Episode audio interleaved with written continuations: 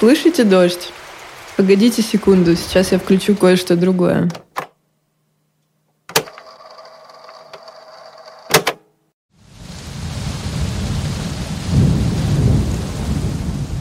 И это тоже дождь.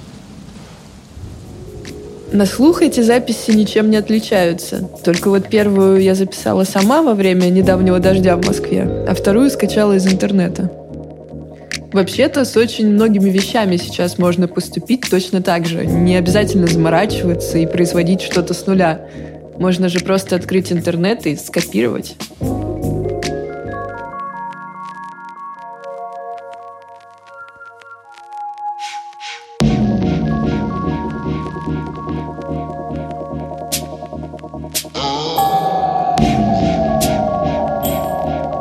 В этом эпизоде мы будем говорить про копирование и заимствование в IT. Со мной часто случается такая история. Я беру телефон и вместо мессенджера тыкаю в Шазам. Раньше еще вместо SoundCloud тыкала в Reddit, но после Black Lives Matter, когда Reddit сделал иконку черной, с этим стало немного попроще. Но это, конечно, только верхушка айсберга. Пройдитесь по сайтам самых известных банков, приглядитесь к их структуре. Откройте агрегаторы авиабилетов или сравните Facebook и Весеру. Что вы видите? Только мать может отличить их. Вокруг нас очень много продуктов, и их легко спутать. Функциональность переплетается, а визуальная разница из-за постоянного пережевывания дизайна и огромного количества брендинга вокруг уже не так ощутима. Все смешалось. Такси, доставки, онлайн-банки, сервисы знакомств и мессенджеры. Вся цифровая жизнь выглядит примерно одинаково, как будто ее описали в паре десятков правил. Понять, почему так получилось и чего ждать дальше, нам помогут три эксперта. Костя Замуренко. Если тебе тебя тренд, ты сразу представляешь бесконечные подборки, значит, тренды 2020 года. Все на них смотрят, все копируют. И опять это какая-то критичная переработка. И такой, боже, горшочек не вари. Костя – продуктовый и маркетинговый арт-директор в Skyeng. Он помог нам взглянуть на проблему однообразия с двух сторон – дизайна как профессии и дизайна как области знаний. Михаил Калашников – если делаешь арт-проект, если ты делаешь какую-то штуку нишевую, если делаешь что-то вообще маленькое и уникальное, ты можешь быть очень свободен совершенно в том, как ты это делаешь. Но дальше, если ты хочешь, чтобы это была большая часть рынка, чтобы это были разные аудитории, у тебя ну, просто неминуемо само начинает упрощаться и становиться похожим. Миша – директор по развитию киберспортивного холдинга Винстрайк. Еще он сооснователь инвестиционного фонда «Инкубатор», ведет рассылку «Скоп» и в целом постоянно следит за новыми продуктами. Лилия Земнухова. Все гораздо сложнее, чем кажется. Красный флаг всех исследователей технологий Э, с которым мы идем и говорим, что вы думаете, что если вы сделаете А, то произойдет Б. Нет, нет, не все так просто.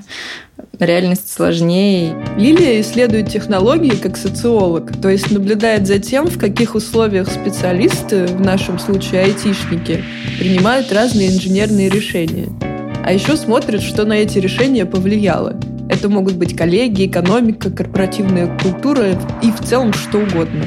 Меня зовут Марфа Размахова. Это подкаст «Весеру. Черный ящик». Сейчас будет интересно.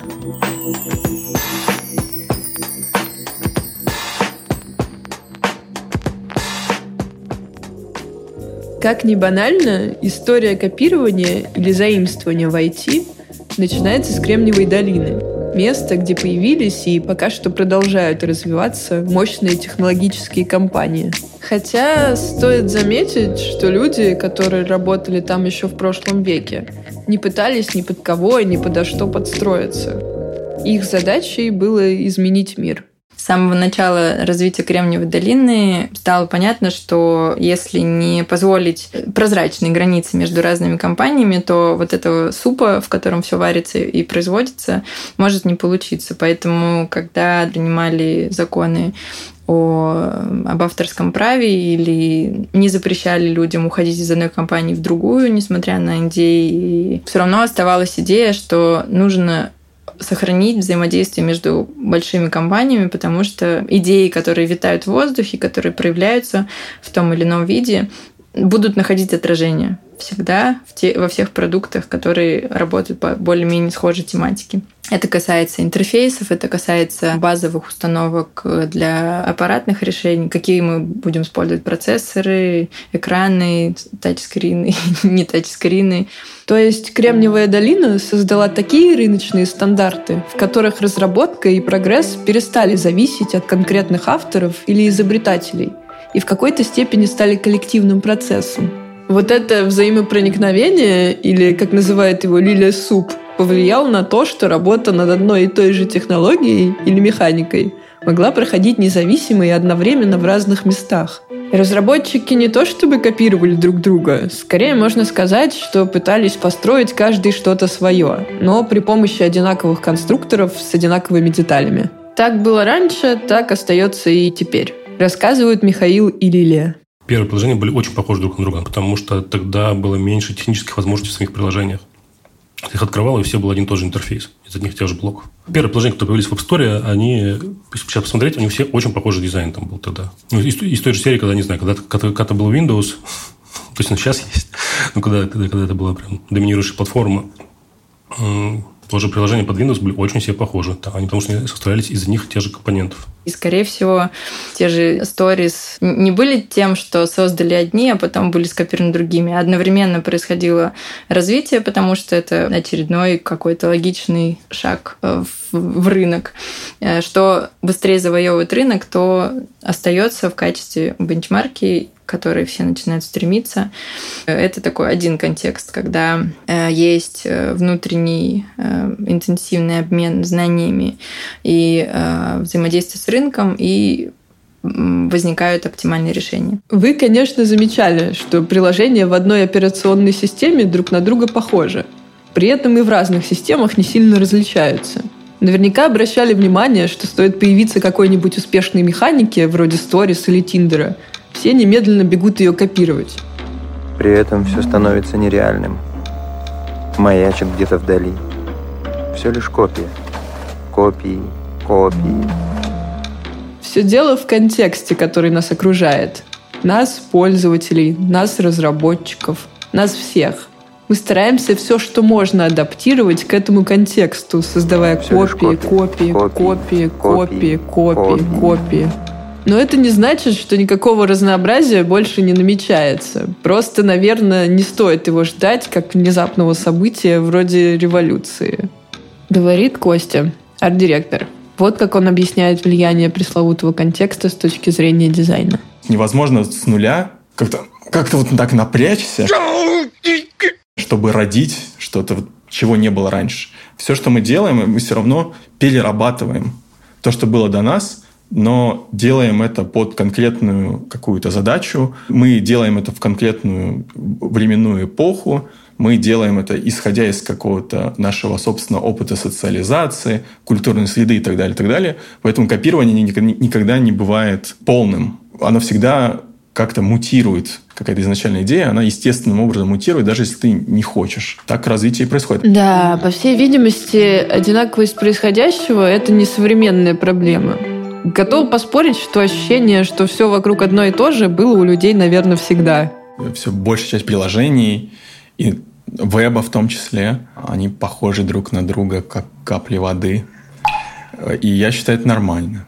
То есть я понимаю с дизайнерской точки зрения раздражение, которое это вызывает, что ты видишь вокруг себя одно и то же, а тебе самому приходится а, в своей работе, вот именно с точки зрения какой-то коммуникации, делать в каком-то общем стиле, то есть, условно говоря, как все.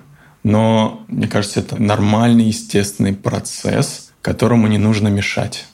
Говорит Миша Калашников. Можно просто исторически посмотреть, открыть журналы 50-х годов или там 30-х или 80-х, посмотреть, как выглядит, например, рекламные объявления. Видно, что у них всех есть стилистика более-менее одна и та же. Она меняется с годами, но между собой не так уж сильно, то есть, потому что существует мода, существует стиль. Она существует у зданий, она существует у рекламы, она существует у приложений точно так же. Согласитесь, что когда мы думаем о 50-х, мы представляем что-то такое.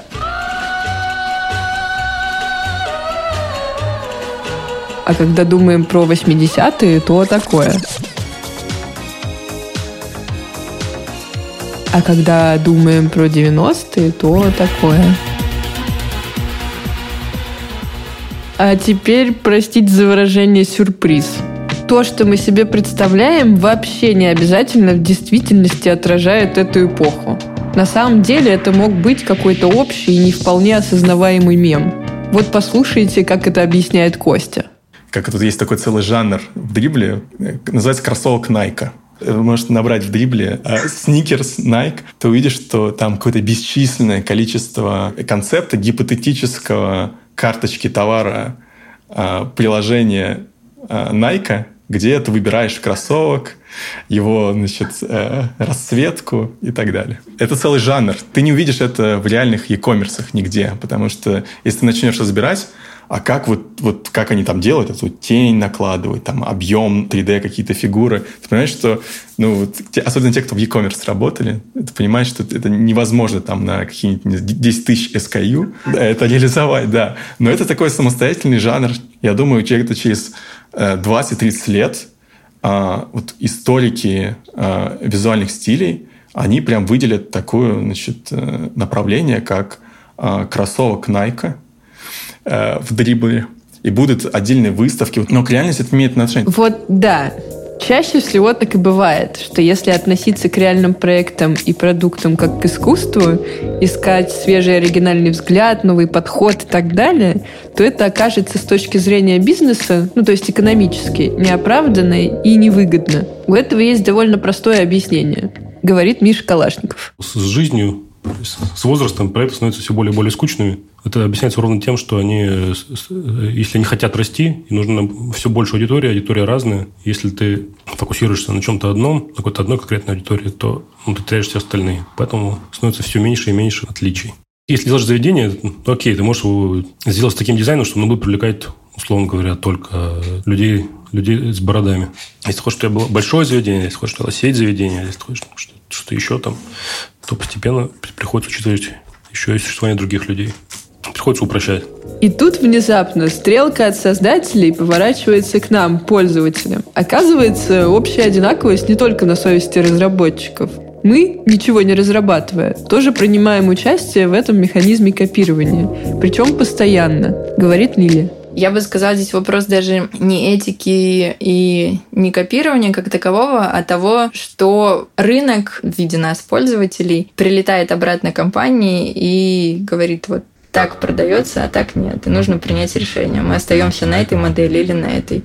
И дальше принимаются технические решения, чтобы это все улучшить. Мне кажется, можно взять любую какую-то такую отрасль и э, увидеть, что оптимальные интерфейсы это не результат, всегда это процесс, каждый раз что-то пересматривается, дорабатывается, внедряется, пересматривается еще и так далее. Какие-то новые механики, они появляются. Говорит Костя. Они появляются, мы просто их не замечаем. Просто не везде они нужны. И даже по-другому можно сказать. Как бы вот мы, дизайнеры, не расстраивались, что все вот одинаковое и все повторяется, но ни людям, ни бизнесу в большинстве сфер не знаю, услуг, сфер деятельности не нужно что-то уникальное. Там совсем стоят другие задачи и, и другие потребности. Мне все равно, как потребителю, насколько это приложение уникально, какие механики оно предоставляет. Да? Мне, мне просто нужно, чтобы это работало. И в этом плане абсолютно естественно, нормально и здорово, что используются какие-то проверенные паттерны, как э, сценарные, по механике, так и визуальные. А финальную ответственность за одинаковость или за копирование, ну то есть за нормальный исторический ход вещей, как мы уже поняли, несут специалисты, о которых сегодня вещают из каждого буквально утюга. И это, тадам, продукт-менеджеры. Почему копируются какие-то механики? Говорит Миша Калашников. Но, в принципе, в продукт-менеджменте, мне кажется, процентов 95 всех удачных решений это, это, это что-то, что у кого-то скопировано. Это лучшие практики, и, просто какие-то вещи, которые вы видите, что у вас их не хватает. Мне кажется, продукт менеджер может гордиться, если он за несколько лет хотя бы одну штуку сам придумал. And the Oscar goes to... Многие, я думаю, никогда не придумывают. Никогда не придумывают. Никогда не придумывают. И это не мешает им быть хорошими продукт-менеджерами. В мире есть еще там, 7 миллиардов людей.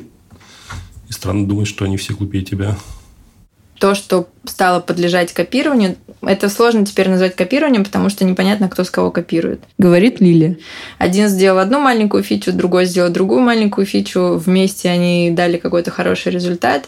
Это начинает распространяться на смежные какие-то интерфейсы, например, из соседних э, отраслей.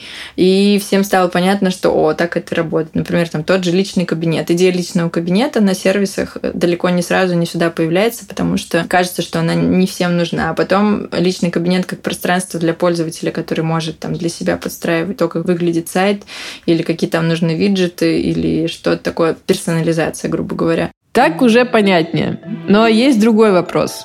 Если все срастается и становится похожим друг на друга, то это значит, что у проектов, которые хотели бы как-то выделиться или отстроиться, практически не остается шансов. Так ли это? Давайте послушаем Мишу. Очень многие вещи, которые ты считаешь новыми, на самом деле уже какая-то большая компания когда-то проверила, и они не сработали. Потому что они тестируют очень много разных, разных вещей. Это проблема больше доступа к дистрибуции сейчас, чем в технологическом копировании. Многие проекты могли бы соревноваться нормально, если бы эти технические эти как раз гиганты, если бы они еще не контролировали дистрибуцию. Например, Mail.ru контролирует очень большой процент вообще всех рекламных доступных тебе технологий. Есть сложно делать стартап, который соревнуется с Mail.ru, и если Mail.ru есть вся реклама ВКонтакте, вся реклама там где-то еще и так далее, все в соцсетях. Или с Яндексом, который может всегда свой проект в поиске Яндекса повесить как бы выше тебя. А вот что думает Лилия. Поменялась лента Фейсбука. Теперь ты не можешь вернуться и откатить его к старому дизайну. И это не пользовательский выбор. Компания тебе навязывает, что именно и как именно ты можешь делать. Тот же Инстаграм, который там через каждые три сторис запиливает э, две рекламные сторис или пять рекламных, он тоже не, не дает тебе выбора отменить это все, а скорее эм, вводит тебя в ситуацию, когда ты как пользователь имеешь дело с тем, что есть. Не знаю, как вас, а лично меня это немного пугает. Не хотелось бы оказаться в ситуации, где 3-4 компании будут определять, как все в интернете выглядит, работает и ощущается. Получается, что творчески настроенные предприниматели практически не имеют никакого пространства, чтобы даже попытаться, если им перекрывают главную кислородную трубу дистрибуцию. Но вот Костя и Лилия считают, что все не так плохо, и дать шанс каким-то изменениям все же могут пользователи. Есть созависимость между потребностью рынка и решениями непосредственно разработчиков, создателей каких-то продуктов, но они как бы сами затягивают э, и рынок, и себя очень долго, э, постепенно в какой-то пузырь, и через какое-то время он лопается. Стагнации не будет, потому что тот же рынок постоянно предлагает новые формы взаимодействия. Кто думал о том, что Инстаграм станет одной из главных маркет-платформ, произведет очередную бизнес-модель? Наверное, разработчики об этом задумывались, но не до такой степени, чтобы э, делать бизнес-аккаунты сразу, как только появились там личные профили. То есть здесь большая кажется, э, работа с пользователями именно и э, отслеживание того, как пытаются пользователи приспособить э, сервисы под себя. Ну и, соответственно, реакция на них. Это один вариант, почему технологии не будут стагнировать. Окей, я слышу это так. Пользователи могут своими действиями проголосовать за или против той или иной новой механики. Но у меня в запасе есть еще одна страшилка – суперапы, которые так болезненно напоминают нам китайский интернет. Если десятки сервисов нужно как-то затолкать в одну экосистему, то откуда же здесь взяться разнообразию, какому-то новому взгляду? Вот что думают про суперапы Костя и Миша у тебя может не быть продукта, у тебя может не быть, не знаю, опыта, ничего. Но если у тебя есть доступ к аудитории, все, ты уже победил. Дальше можно экспериментировать, э, узнавать, каким образом лучше, какие ценности доставать, каким образом. Но главное, что у тебя есть аудитория. Плюс внутри супераппа ты можешь делать те вещи, которые ты не можешь делать в сторе. Если store тебе запрещает как-то приставать к пользователю там, с помощью пушей, с помощью там, икон и так далее, ты говоришь, окей, окей, ладно, я не буду здесь это делать, я просто внутри приложения буду точно так же пользователю приставать, только вы здесь уже ничего, ничего не сделаете, потому что это уже наша территория. В России эта история просто про upsell. То есть вот, вот у нас есть аудитория банка, который банковский продукт, куда от нас денется, называется. Ты все равно будешь приложение и смотреть, что-то там оплачивать или смотреть на баланс свой. А вот мы тебе заодно продадим прямо здесь, раз уж ты пришел. Потому что догонять тех же самых людей в интернете – это прям дорого для банков. А тут они, они тебе уже есть, конечно, это логично это все засунуть туда. То есть нет у них цели сделать собственный интернет. У них есть цель просто сделать как можно больше собственных продуктов и всех засунуть в одно место. I'm not kidding. I am full of shit. То есть эти суперапы не заменяют интернет, как WeChat. Так у тебя на телефоне условно 5 приложений Яндекса, а так одно. Значит, больше места для других приложений. Так что для, для разработчиков это вообще никак особо не влияет. Так, ну это вдохновляет меня во всяком случае. Есть шанс, что суперапы не только не заменят собой весь интернет, а наоборот аккумулируют в себе всю скучную, рутинную сервисную составляющую и освободят место для чего-то нового. Тогда сразу вопрос, а как это место занять? Давайте вспомним про попсовый, но все равно хрестоматийный пример со снэпчатом. Помните какой там неинтуитивный интерфейс, путанная навигация, какие-то непонятные совершенно иконки? Вам понятно, как это помогло стать снэпчату популярнее? У снэпчата очень частой формой, как появляются новые пользователи, было, что тебе кто-то устанавливает на телефон и показывает, как, как с ним разобраться. То есть тебе твоя же собственная одноклассница просто показывает, как это все работает. Это типа, было приятно для всех участников процесса. Кто-то может э, показать себя более умным, кому-то просто это показывают сразу, и он как бы узнает хитрость. И пользователи, которые вот таким образом активируются, они гораздо более там, лояльны, гораздо чаще пользуются и так далее. Но опять же, это, такие механики, их очень сложно спроектировать. Их, а, их можно только вот заметить. Ты можешь что-то сделать, потом посмотришь, ага, вот так это работает на самом деле, интересно. Я не думаю, что это сознательно делалось. Теперь я задумалась, а можно ли на примере Снэпчата придумать какую-то формулу, как хакнуть мир интерфейсов и придумывать ломаные механики на раз-два?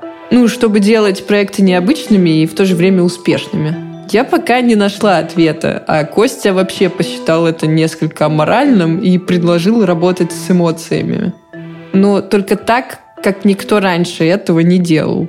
Если компании будут отстраиваться как-то дальше, э, в меньшей степени за счет какого-то визуала, а в большей степени за счет того, чтобы учиться работать с эмоциями, но не на таком уровне, как до сих пор велась дискуссия. Да? Фактически под эмоциями, работу с эмоциями подразумевали там, работу там, не знаю, с гормонами, да? с дофамином. Вот все эти статьи бесконечные о том, как э, придумывать механики такие залипательные. Кроме того, что это сомнительно с, с моральной точки зрения, но это еще также перестает работать, что к этому вырабатывается определенная толерантность.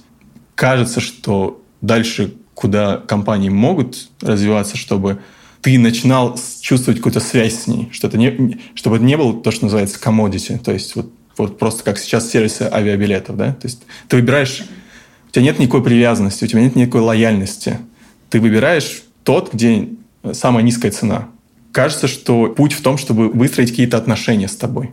У компании выстроить с тобой какие-то отношения – в которые ты сам будешь верить. Не какой-то пиар-фейк, не какая-то привычная работа там в СММ выстроить какие-то сообщества, чтобы доставлять этим сообществам какую-то пользу. Я не к тому, что визуальное не важно, а к тому, что кроме визуального есть много слоев коммуникации, про которые часто забывают, когда говорят про то, как сервис или приложение воспринимается. Самый такой пример, вот эти AirPods, вот это вот, сейчас даже где-то она лежит, да, вот не знаю, микрофон записывает или не записывает. Звук. Они же проектировали специально звук для этого. Знаешь, да? То есть вот, вот эта вот э, крышечка, футляр. Вот этот звук, он не может быть случайным. Это про слои, слои коммуникации. В общем, простых способов придумать чего-то новое определенно не существует. Похоже, что вся индустрия очень комфортно расположилась на этом толстом фундаменте стандартных решений, которые прошли естественный отбор. Помочь в поиске чего-то нового сможет лучше всего внимание к деталям.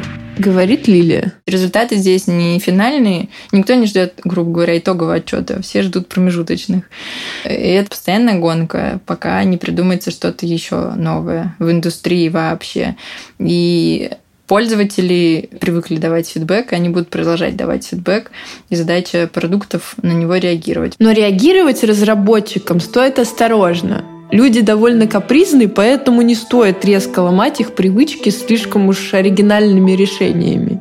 Ну а нам, пользователям, стоит помнить, что копирование, одинаковость – все это не от лени айтишников, а от нас самих, от данных о нашем поведении, которые мы им добровольно отдаем. Одинаковые не столько продукты, сколько мы, ну или наши потребности.